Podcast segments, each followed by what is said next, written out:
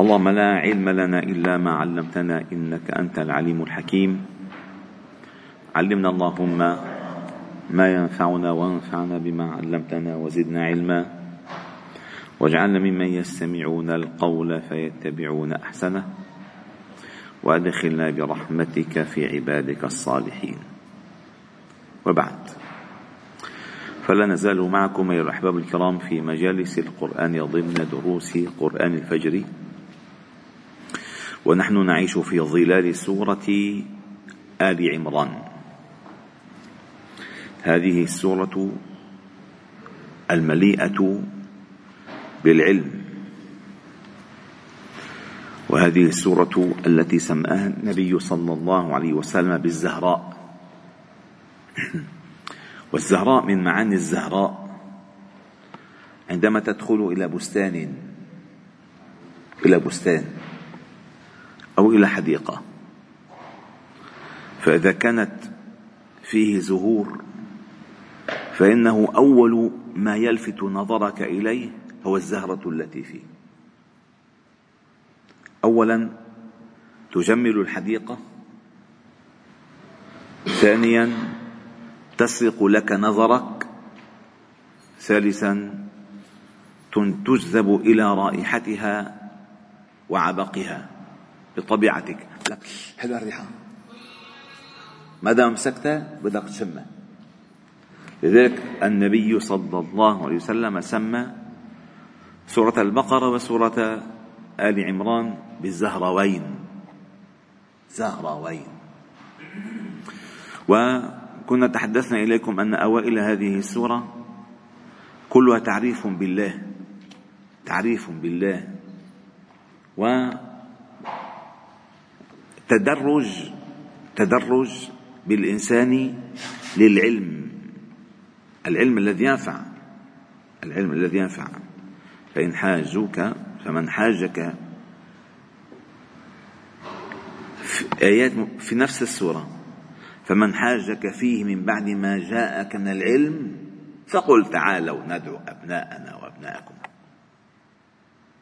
آية الثانية فإن حاجوك فقل أسلمت وجهي لله ومن اتبعني. وقلنا أن هذه السورة تعالج قضايا أهل الكتاب من النصارى خاصة. من النصارى خاصة. وقلنا أن الصبر والصدق والقنوت والإنفاق والاستغفار هي مدارج الوصول إلى رضوان الله تعالى. الصابرين والصادقين والقانتين والمنفقين والمستغفرين. بالأسحار شهد الله أنه لا إله إلا هو. والملائكة وأولو العلم. وهناك قضية مهمة في حديث خطير. ربما كثير منكم لم يسمع به من قبل. هو حديث حسن ليس حديث ضعيف حديث حسن. يقول فيه النبي صلى الله عليه وسلم عن أبي سعيد الخدري قال أبو سعيد يا رسول الله أوصني أوصني. فقال له عليك بتقوى الله فإنه رأس كل شيء. رأس كل شيء التقوى. ثم قال وعليك بالجهاد فإنه رهبانية الإسلام. ثم قال وعليك بذكر الله وقراءة القرآن. فإنه فإنه روحك في السماء وذكرك في الأرض. الله أكبر. ذكر الله وقراءة القرآن إنه لأن أفضل الذكر القرآن. إنا نحن نزلنا الذكر. القرآن الذكر صاد والقرآن الذكر الذكر هذا القرآن. فقال وعليك بذكر الله وقراءة القرآن فإنه روحك في السماء وذكرك في الأرض. يعني أنت إذا كنت في عالم الذكر والقرآن فإن روحك ليست في الأرض. إن روحك تسبح في السماء تسبح في الملكوت تسبح في المشاهدات والمعارف والعرفان. روحك في السماء روحك. لأن أنت ترى ما لا يرى غيرك. الملائكة المقربون تصحبهم ويصحبونك. تصحبهم ويصبحونك ويصحبونك. عندما تنظر إلى السماء لا تنظر على أنها خلق عظيم بل ترى على أنها آيات هائلات تدل على الله العظيم. تدل على الله العظيم. فترى عظمة الله تعالى في كل ما يقع عليك عليه بصرك ترى أسماءه وصفاته وجلاله وجماله وكماله. فعندما تكون في هذا المضمار تكون روحك ليست في الأرض فروحك في السماء.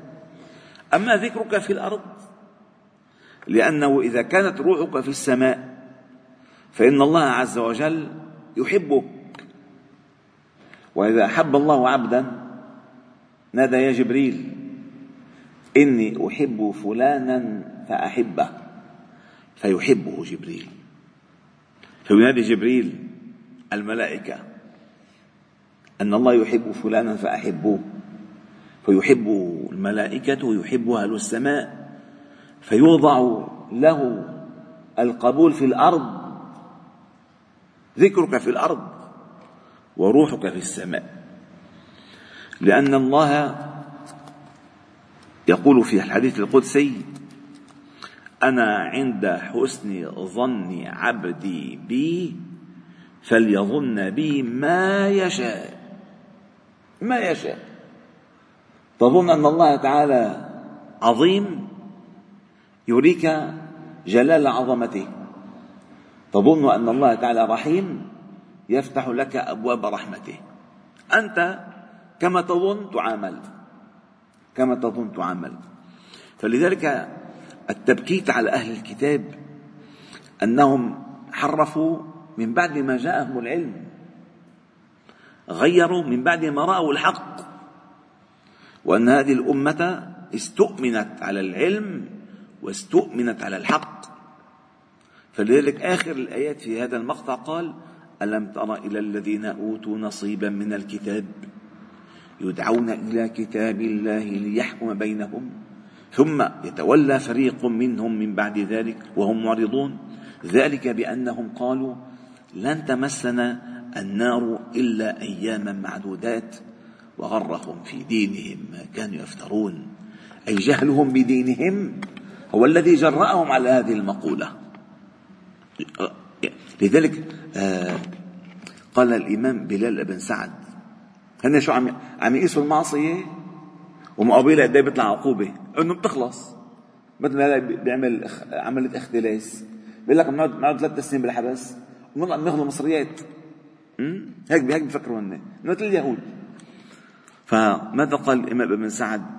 قال ليس عند الله تعالى سأله أحد الطلبة السائلين ما الصغائر وما الكبائر؟ ما هو الصغيرة وما الكبيرة فقال له لا تنظر إلى حجم المعصية وقدرها أصغيرة كانت أم كبيرة؟ ولكن انظر إلى قدر من عصيت. أنت أخطأت بحق مين؟ سواء صغيرة ينحق لك مثل بسيط. لله المثل الأعلى. لا المثل الأعلى. واحد جليل القدر أه؟ ومحترم. لما أنت بتقرصه أو بتسبه أو بتاخذ له شيء بالنسبة له أنت زيته. يعني كيف زيته؟ يعني فعلت معه ما لا ينبغي أن يفعل. فأنت قال له لا تنظر إلى قدر المعصية ولكن انظر إلى قدر من عصيت. فعندما ينظر الإنسان إلى هذه المسألة فبصير ما عنده صغيره وكبيره عنده خطأ لا ينبغي أن يفعل. وإن أخطأ يستغفر فورا فورا. هذه العلوم كيف تأتي؟ انظروا إلى سياق الآيات. قال فكيف إذا جمعناهم؟ ليوم لا ريب فيه. ووفيت كل نفس ما كسبت وهم لا يظلمون. استحضار اليوم الآخر هو الذي يفتح لك مدارج العلم. عندما تعلم عندما تعلم أن لله يوما سيجمع الناس فيه فعندها تزداد خشيتك خشيتك لله. وكلما ازدادت خشيتك من الله ازداد علمك بالله. الله أكبر. انظروا إلى جمال الآية في سورة البينة. هذه السورة البينة الغريبة تجدها غريبة في في جزء عامة. بس بينة فعلا بينة. قال والذين آمنوا وعملوا الصالحات أولئك هم خير البرية. جزاؤهم عند ربهم جنات عدن تجري من تحتها الأنهار خالدين فيها. رضي الله عنهم ورضوا عنه. ذلك لمن خشي ربه. ذلك أي كل هذه العطاءات لمن خشي ربه. فهنا هؤلاء كأن الله يقول هؤلاء لم يعرفوا ربهم ولم يخشوا ربهم. فتجرأوا على المعصية على أساس أرقام. قال فكيف إذا جمعناهم ليوم لا ريب فيه؟ ووفيت كل نفس ما كسبت وهم لا يظلمون. فهذه الآية تنقلك إلى أول خطوة في المعرفة بالله تعالى بعد الخشية. قل اللهم مالك الملك. تؤتي الملك من تشاء وتنزع الملك ممن تشاء وتعز من تشاء وتذل من تشاء. بيدك الخير إنك على كل شيء قدير. تولج الليل في النهار وتولج النهار في الليل. وتخرج الحي من الميت وتخرج الميت من الحي وترزق من تشاء بغير حساب.